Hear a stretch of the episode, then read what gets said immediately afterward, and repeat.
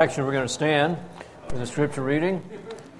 So, Romans chapter 8 is where I'll be reading from this morning. Romans 8, beginning in verse 6.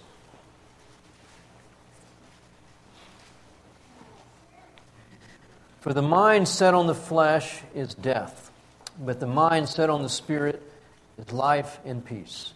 Because the mind set on the flesh is hostile toward God for it does not subject itself to the law of God, for it is not even able to do so. And those who are in the flesh cannot please God. However, you are not in the flesh, but in the Spirit, if indeed the Spirit of God dwells in you. But if anyone does not have the Spirit of Christ, he does not belong to him. And if Christ is in you, though the body is dead because of sin, yet the Spirit is alive because of righteousness. But if the Spirit of Him who raised Jesus from the dead dwells in you, He who raised Christ Jesus from the dead will also give life to your mortal bodies through His Spirit who indwells you. So then, brethren, we are under obligation, not to the flesh, to live according to the flesh. For if you are living according to the flesh, you must die. But if by the Spirit you are putting to death the deeds of the body, you will live. Let's pray. Lord, I thank you, God, for all that you have recorded in your word for us. You've said that it is profitable for teaching, for correction, for reproof, for training in righteousness.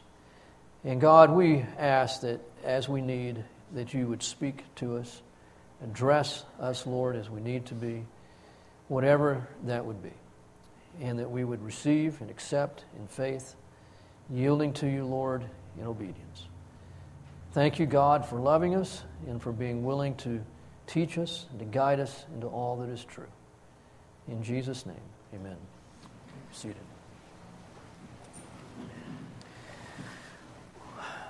We're still in the life of David in 2 Samuel, and we're going to be picking up that story um, this morning when we left off in chapter 15 and 16. But I read from um, Romans 8 this morning because one thing we're seeing with the life of David here as we get to his older years. And in these chapters that we're looking at, 15, 16, 17, on through there, he's in his 60s now.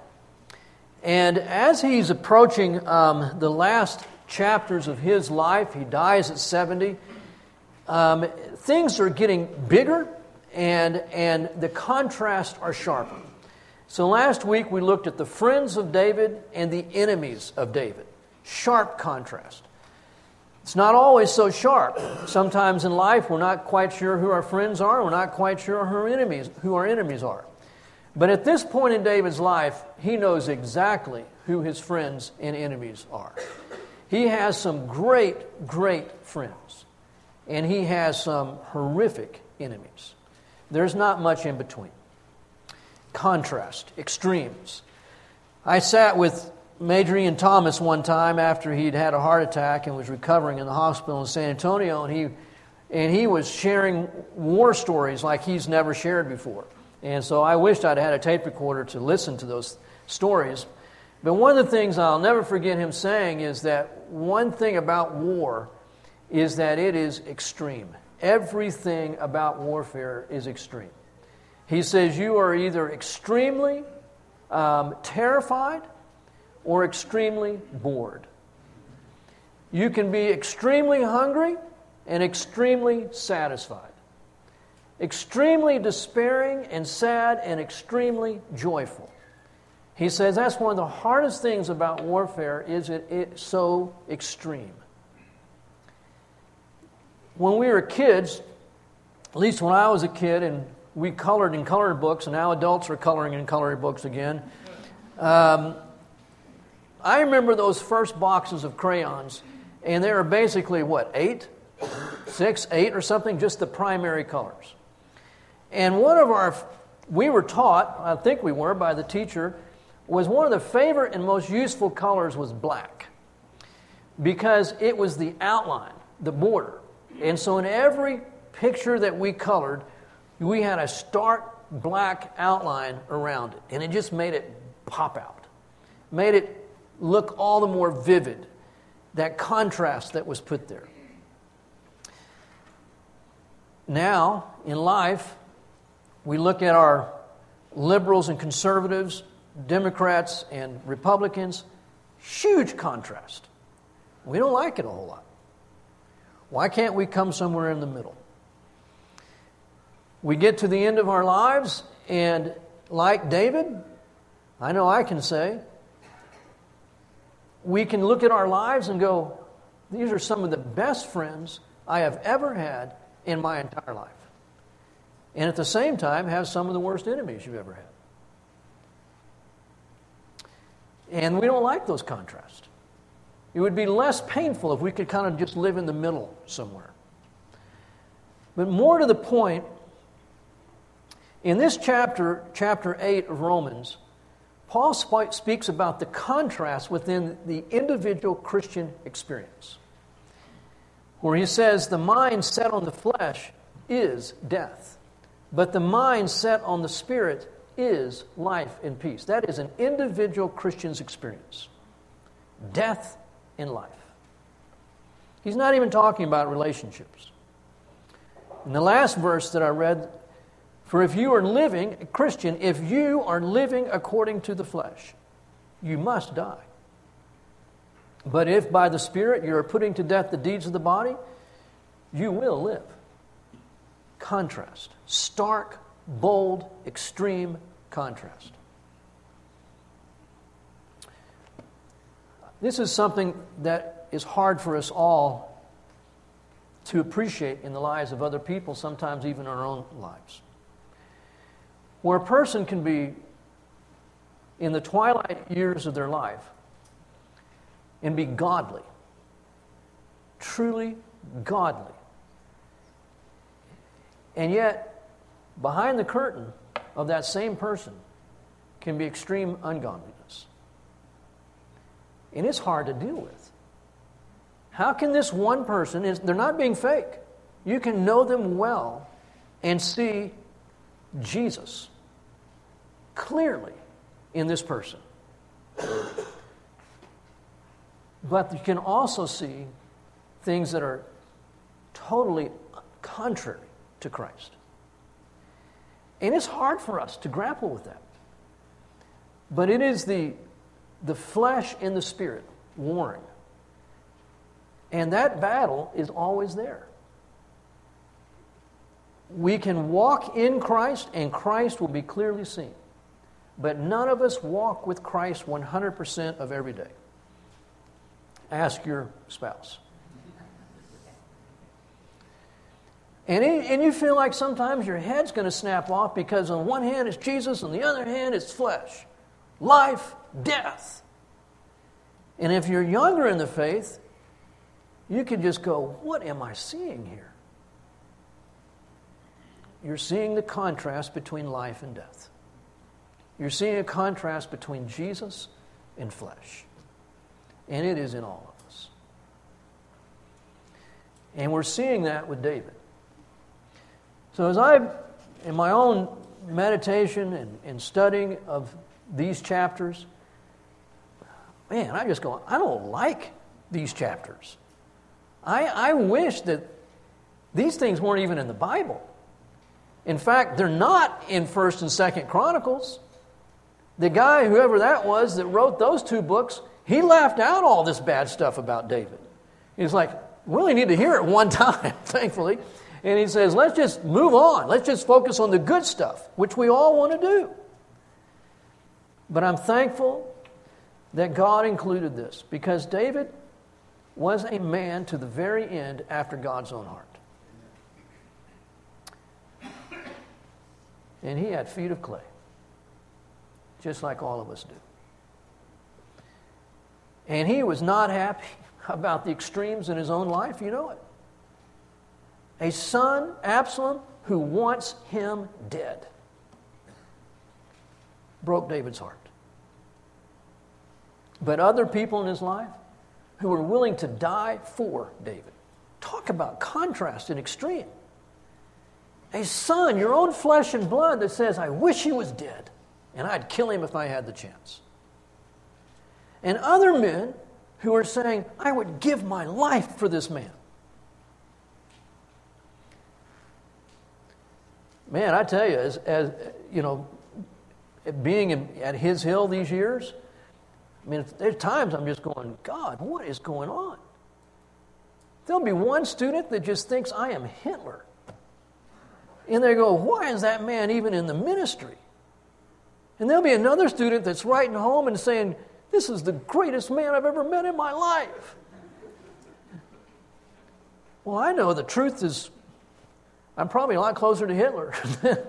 but the truth is, I mean, it's just the, these contrasts. And it's so hard to deal with. But it's in all of us life and death.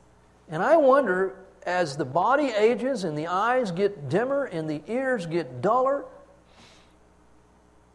if maybe the contrast between life and death in the individual Christian is not drawn sharper.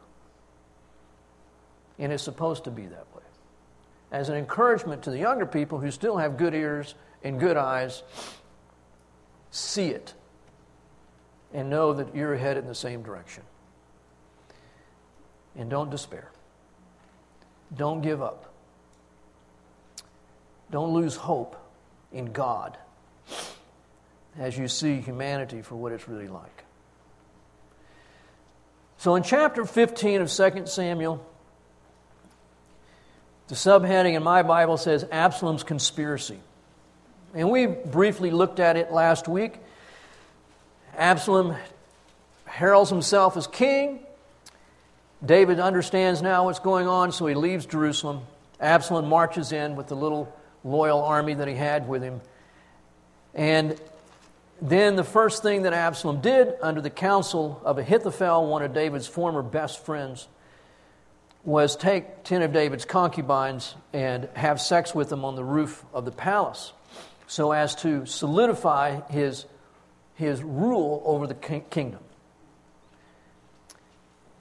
Absalom had no regard for those women. It was just a statement of disdain for his father. It was purposeful in humiliating his father and trying to make the most dramatic statement that he could that he was in control. When David finally comes back to Jerusalem, he'll never have um, intimacy with those women again. They basically, the Bible says, they live as widows for the rest of their life. It's tragic what Absalom did. We have in chapter 16, Ziba, the guy that had been taking care of all Mephibosheth's property, came to David and it would appear lied and said, I'm here bringing all this good stuff, food and provisions for you. And David says, Where's Mephibosheth? And, and, and, and Ziba says, Well, he stayed back in the palace because he's thinking maybe he's going to get control of the kingdom again and continue the reign of Saul, his grandfather. David believed it and gave everything that Mephibosheth owned to Ziba. We've often heard that in times of extreme crisis and emotional upheaval, that is not the time to be making significant decisions. And this is one example of that. This was not the time for David to be making that kind of decision on, with no supportive evidence, just one man's word. And David will end up partially reversing that decision later. This guy named Sheba comes out of nowhere, chapter 16, verse 5, and starts cussing David, throwing rocks and dirt at David. Man deserved to die for what he was doing. He lies and says in verse 7, he says, Thus Shimei said when he cursed, Get out, get out, you man of bloodshed and worthless fellow. This is his lie. Verse 8. The Lord has returned upon you all the bloodshed of the house of Saul. It's not true. Absolute 100% lie. in whose place you have reigned, and the Lord has given the kingdom into the hand of your son Absalom, and behold, you are taken in your own evil, for you are a man of bloodshed. Now, it's true that David was a man of bloodshed, but Saul, but he was not one who had shed the blood of the house of Benjamin. He's done nothing wrong to Saul or his descendants. He's taken them in. Mephibosheth is one of those. And so this is an absolute lie. And the man deserved to die.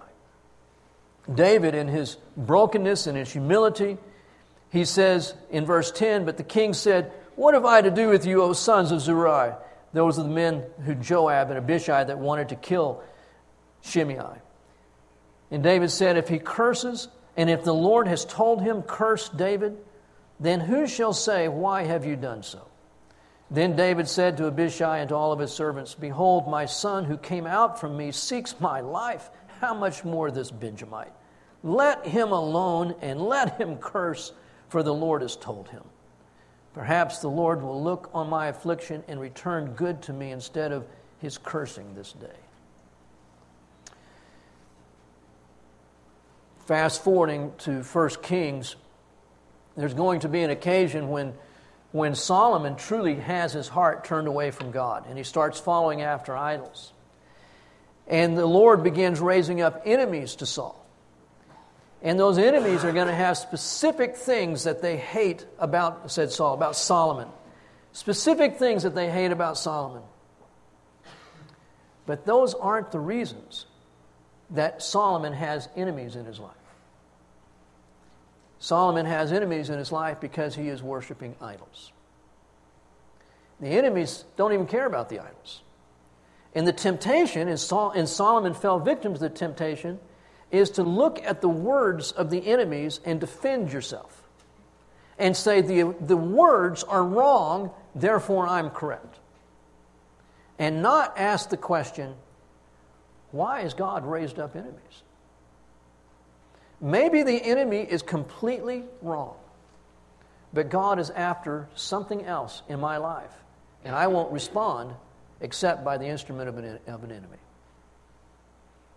I've had those people in my life where their accusations were wrong, absolutely wrong, but it doesn't go away.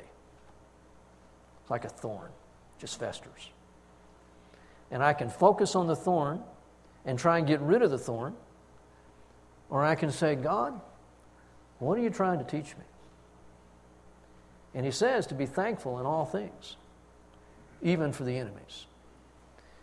And I know that God has used those enemies, those festering thorns, those false accusations, to humble me, keep me dependent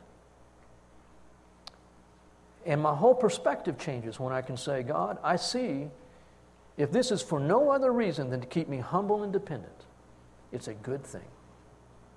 Thank you for this.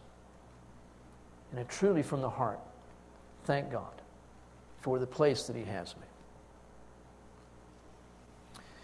And David saying, If my son wants me dead, who is this Benjamite? Who am I to say, kill him? God is obviously getting at something in my life humility. I appreciate it. Chapter 17 Hushai, friend of David, and Ahithophel have contrasting counsel to Absalom about what should be the next step of action. Ahithophel says, Go get your dad now and kill him. And it sounded good. And the word of Ahithophel was like the word of God in those days, the scripture says. Hushai, though, they brought him in and they said, Hushai, what do you say? And Hushai says, You know, man, this, this, this guy has done, given tremendous advice his whole life. But this one time, I have to respectfully disagree. And Hushai says, Absalom, you know your dad is a warrior.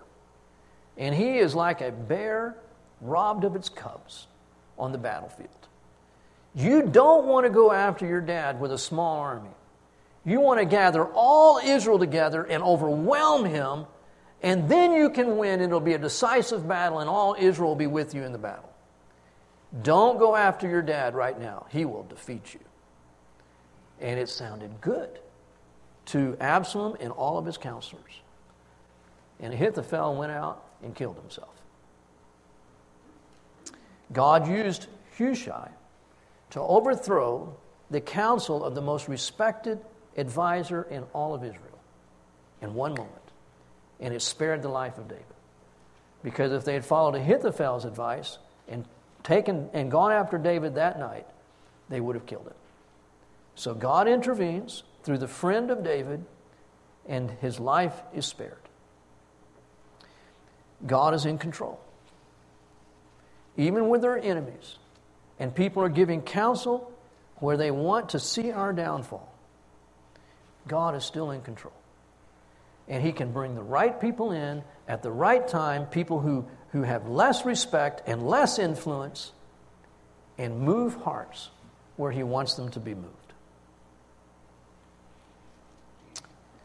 We were talking the other evening at our house. Some of the students were up for burgers, and, and the conversation went to persecution. And, and, and we hear these tremendous, encouraging, and miraculous stories on occasion where, where somebody has had, um, had people come and attack them, and they've, and, they've, and they've stopped because they've seen angels guarding them. I heard one of those stories a retired missionary woman to the former British Congo, Zaire, and, and Helen Roseveare. And, and one occasion they came to her home and were, the rebels were rushing at her home to take her. They had taken boys and girls and missionaries and killed them, and they're coming to take her. And they stopped. And they all went back into the forest. And she later heard it was because they saw huge, giant warriors standing on either side of her angels. And they were terrified. They turned and ran for their lives. Tremendous. But another occasion they come, and she's not protected. And she's beaten. She's raped. She's put in a rape camp. Spent months in that camp. And she says the whole time, she's saying, God, why? You delivered me before. You could have delivered me now. And she said the one word that kept coming back into her heart was privilege. Privilege. Count it all a privilege. At this time, I need a body to be abused, to be violated, in order to show my love for this evil world. Even as I needed Jesus, human to Christ to take on humanity so that the world could see the love of God through his suffering on our behalf. Privilege. Sometimes God delivers, sometimes he'll turn the hearts of men, put in advisors, put in saviors, and other times he doesn't. God is still in control. Chapter 18 Absalom finally gathers all of Israel. They go after David. David only has a, a small army in comparison to all Israel that's come against him. And being the shrewd warrior that he is, and having the excellent generals that he has under him, that he, that he has with Joab and Abishai and Ittai, they chose the battleground to be in a forest. Smart.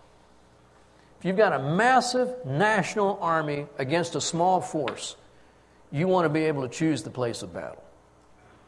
And they chose a forest because they knew, probably one, there's going to be a lot fewer arrows flying in a forest. And they would have had David's army a much smaller amount of arrows than the whole army of Israel. So let's go fight in the forest.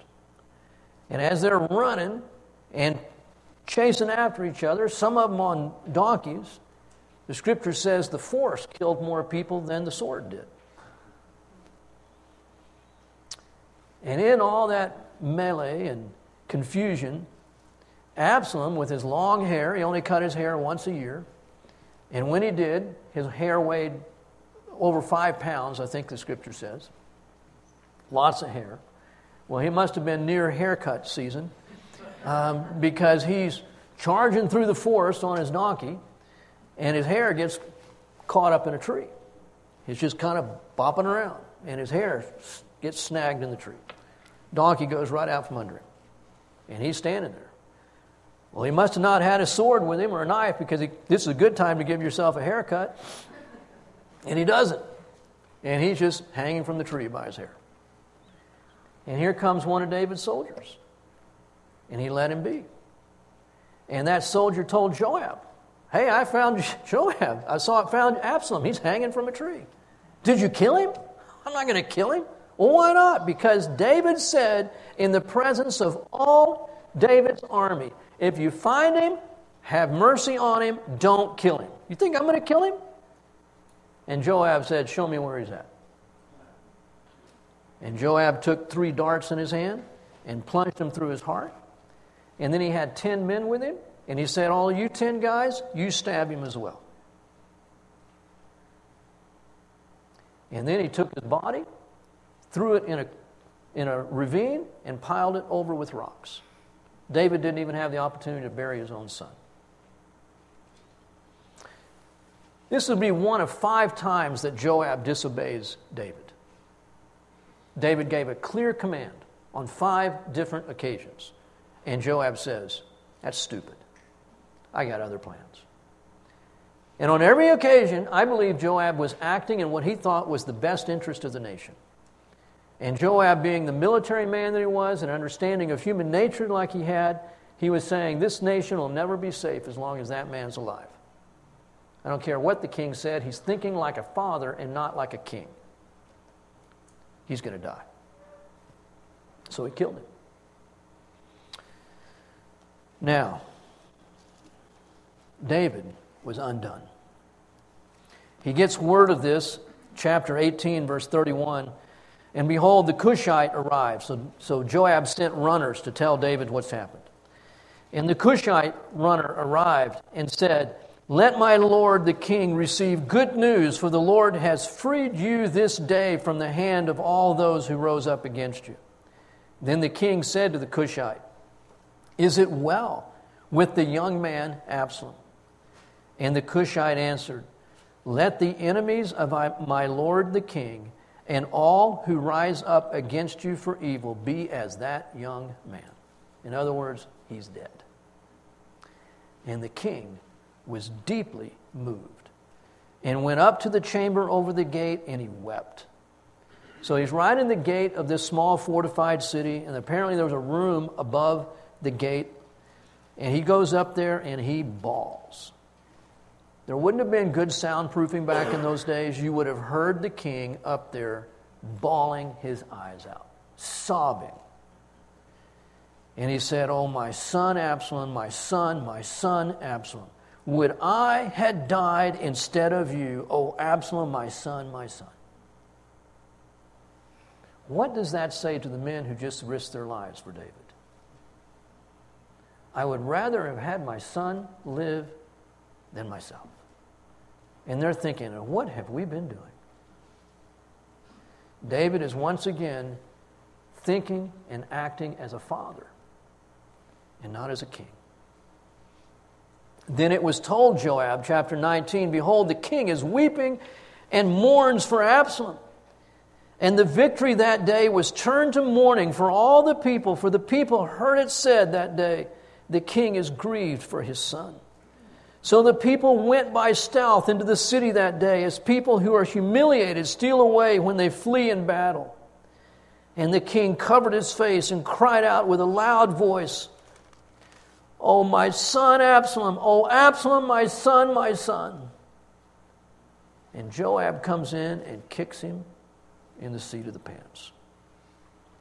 Joab came into the, into the house to the king and said, Today you have covered with shame the faces of all your servants who today have saved your life and the lives of your sons and daughters, the lives of your wives and the lives of your concubines, by loving those who hate you, by hating those who love you.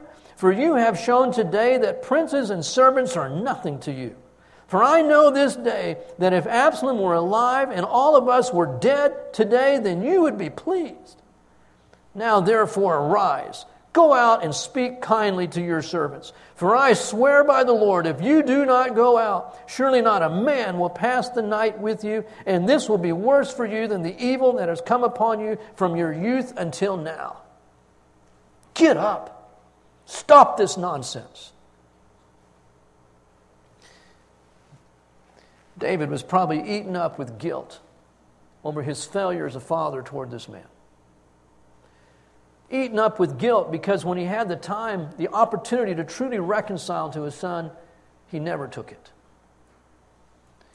And I found it interesting that J. Vernon McGee speculates that David's guilt was probably, or his grief was probably compounded because he didn't believe his son Absalom knew the Lord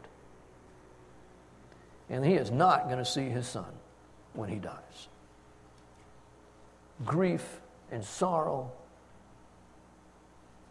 like few people can know. No wonder he was so broken. But at the same time, he is king. And David has forgotten it. This is hard to say because I am not a good example of it.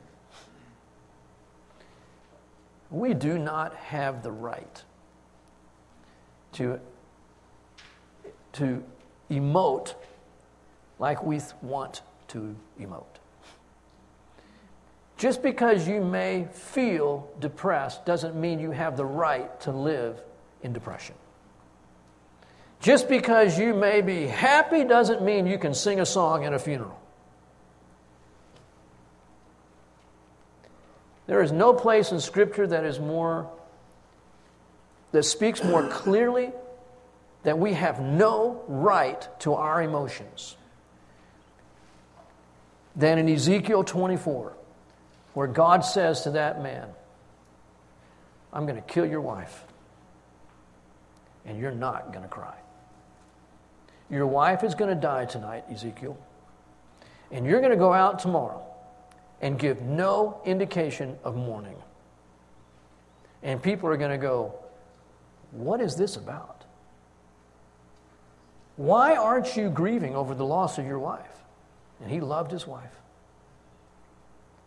And you're going to tell him, It's because this is how I, as God, am feeling about Israel. You're going to be an example of me and that means you don't have the right to your own emotions. You do not even have the right to publicly grieve. My little grandson, Weston, other than my other three grandsons, greatest kids alive. I'm a grandfather. Have that right. But when Weston's hurt himself. He gets really emotional. The other day, Patsy was taking care of him, and he walked by a plant and got, you know, I don't know what it was, nettle or something, and, and so he's stinging, and then he's and he's upset, and so Michael, his dad, and I pulled in right as he was, you know, you know, just kind of getting over it. And as soon as he sees his dad, he, oh, he falls apart again. And, and so, you know, and we're all trying to figure out what happened to him because we can see some little bumps on his leg and on his ankle there. And we're thinking, was he bitten? Was he, was he stung? Was, was this plant? And so, and so I, I pull his leg toward me and I'm looking at it. And he did his typical, you know, I'm out of control reaction. And he gritted his teeth and he pointed his finger and he says, No! and I have conflicting emotions at that time. and his dad is doing a great job teaching him you can't react like that. Because when he's upset and somebody knows that he's upset, he gets embarrassed and goes, No! And he'll point your, his finger at, No! Because he doesn't want you looking at him while he's upset. He's embarrassed. And so next time I saw little Weston, he told I think he's, I, I forget, but he said, you know, I said no to Pop. Okay, so he had been told, this is not right. You can't react that way. Well, I tell you that story because, see, his dad is trying to teach him There is a valid and an invalid way to express your emotions, and you do not have the right to your emotions to just do whatever you want with them. Well, the next morning, his dad was pulling out of his garage with his door open on his car. Looked behind his seat, smacked the door into the garage. $2,000 of damage to that door. Plus $2,100 damage. I, now, if it had been me, I wouldn't have been emoting very well. I would have been a study in hypocrisy of what I'm trying to teach my children and what I'm displaying myself. But I couldn't have been more proud of Michael at that time. And I thought, everything he's trying to teach his son, he is modeling right now by the grace of God. It's not just children who don't have the right to act out however they please. None of us. And, the, and, we, and, and we're so ruled by our emotions good days, bad days, good hair day, bad hair day, happy wife, happy life.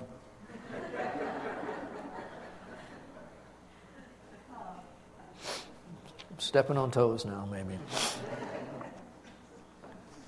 We don't have the right. We truly don't have the right. It's hard. And this is the crucified life. It's not our time. We don't own time. It's not our money. It's not our possessions. It's not our life.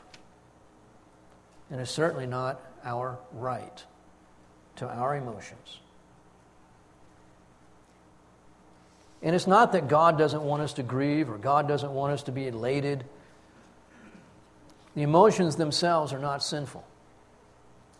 But when we are being ruled by the emotions instead of by Christ, that's the problem. He is the be Lord, even of our emotions.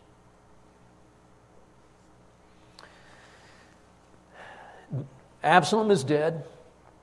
David thanks his men for risking their lives on his behalf. And now it's time to become king again.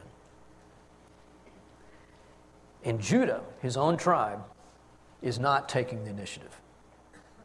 The rest of Israel, at least half of the rest of Israel, is saying, What are we doing? What have we done? David has always been a good king. Let's take him back. Judah wasn't doing anything.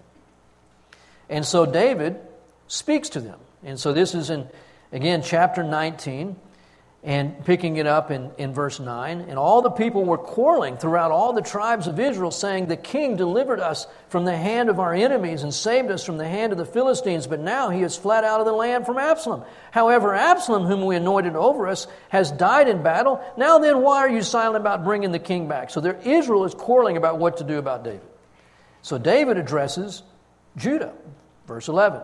And King David sent to Zadok and Abiathar the priests, saying, Speak to the elders of Judah, saying, Why are you the last to bring the king back to his house, since the word of all Israel has come to the king, even to his house? You are my brothers, you are my bone and my flesh. Why then should you be the last to bring back the king? And say to Amasa, you are, are you not my bone and my flesh? May God do so to me more also, if you will not become the commander of the army before me continually in place of Joab. And with that, he turned the hearts of all the men of Judah as one man, so that they sent word to the king, saying, Return you and all your servants. Now, here's the lesson here David was never meant by God to be a dictator. His, for, his power was not held by force. He was to be loved and accepted on that basis, or rejected freely loved, freely rejected. Which is the same kind of leadership the Lord wants to have over you and me. Say free love that can be accepted or rejected. And so David's basically pronouncing amnesty toward Judah. They were the big problem. They were the ones that followed after, principally after Absalom, as well as the rest of Israel. But the big problem was Judah, the house of David. And David says, I'm available, but you're going to have to make me king. I am not going to march back in. You have to ask me to come back. Amazing here again humility. And so David says, I'm not going to punish you. I'm not going to kill anybody. In fact, I will make Amasa the new commander of my army in place of Joab. And the people go, You come back. We want you. I think it, it, it, the, this is one of those places in the Old Testament where there is a clear picture of Christ. Jesus not only came to this world the first time to willingly offer himself as king, and he was rejected by his own people. He came to his own, and his own did not receive him. We know that much. What many times we forget about is that the scripture says in Matthew 24 and Matthew 25 that Jesus is not going to come again until Israel says, Blessed is he who comes in the name of the Lord. So we put all the emphasis as evangelicals living in the United States that Jesus will not come to establish his kingdom again until the earth has been evangelized. Because the scripture speaks about that. And that's just one thing that has to happen. The other is, is that Israel has to say, Come home. We want you. That's what, what David is doing here. I'm your king, but I'm not where I'm supposed to be. And I won't come to where I'm supposed to be until you, my people, invite me. And to this day, Jesus is still waiting for Israel to say, You are our king. Come home. And he will come again to this earth to establish himself as king. I'll just finish with one more thought here. And it has to do with Mephibosheth in verse 24 of this chapter. Remember Ziba the servant. Mephibosheth wants to take the throne back for, his, for the house of Saul. And now Mephibosheth comes, verse 24. Mephibosheth, the son of Saul, came down to meet the king, and he had neither cared for his feet, nor trimmed his mustache, nor washed his clothes from the day that the king departed until the day that he came back in home in peace. And it was when he came from Jerusalem to meet the king that the king said to him, Why, do you not, why did you not go with me, Mephibosheth? So he answered, O my lord the king, my servant Ziba deceived me for your servant said, I will saddle a donkey for myself that I may ride on it and go, and go with the king, because your servant is lame. Moreover, he has slandered your servant to my lord the king, but my lord the king is not like the angel of God, is like the angel of God. Therefore, do what is good in your sight. For all my father's household was nothing but dead men before my lord the king. Yet you set your servant among those who ate at your own table. What right do I have? Yet that I should complain any more to the king. So the king said to him, Why do you still speak of your affairs? I have decided, you and Ziba shall divide the land. And Mephibosheth responded, because see, he should, why is it going 50 50? He should have all of it. Ziba has lied and slandered him. And Mephibosheth said to the king, Let him take it all. Since my Lord the King has come home safely to his own house, I don't even care. I just care that you're home. David set the stage for Solomon's decision to split the baby. Realize that? Remember this, these two prostitutes are going to come to Solomon arguing over which baby belongs to whom. And Solomon's going to say, cut the baby in half. And the woman who was the mother said, No, let the baby live. And all of a sudden, we know who the real mother is. I wonder if Solomon wasn't standing with his dad when he heard what he did here with Mephibosheth. And David wasn't trying to expose the truth. I think David was just trying to get the problem out of his life and just say, you can take 50 and you can take 50, I don't care, I'm not dealing with it anymore. It was just the easy solution. But when Mephibosheth responded the way that he did, I wonder if young Solomon's not saying, that's interesting. Now we know who the innocent party really is because of the way the man responded. I don't even care about the stuff, I just care about you. And so I wonder if God didn't prompt that in Solomon's heart and mind when those two prostitutes stood before him arguing over a baby. And Solomon says, Cut it in half. And in his heart, he knew this is going to expose who the real mother is. It's amazing how God will use all things and turn them for good. Shimei, the guy that cursed David and threw rocks at him, also comes back around. And interestingly, not only does he say, I have sinned, and David forgives him, but the man shows up with a thousand men with him. Wonder why he didn't come alone. I wonder if he wasn't really expecting to be forgiven. And he came with people prepared to defend him. And even though David defended him, David pardoned him, forgave him. By coming with a thousand men, it showed that he's ready to defend himself if he has to. And later, before David dies, he's going to say to Solomon, Oh, about Shimei, kill him. Because David could deal with those thousand men.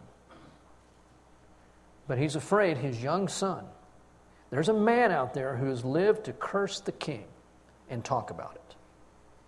And is so influential that he has a thousand men who are prepared to die for him. Young Solomon, you're never going to be able to rule as long as that man is out there. You got to kill him. So much going on in these passages. But I'll end with coming back to where I started.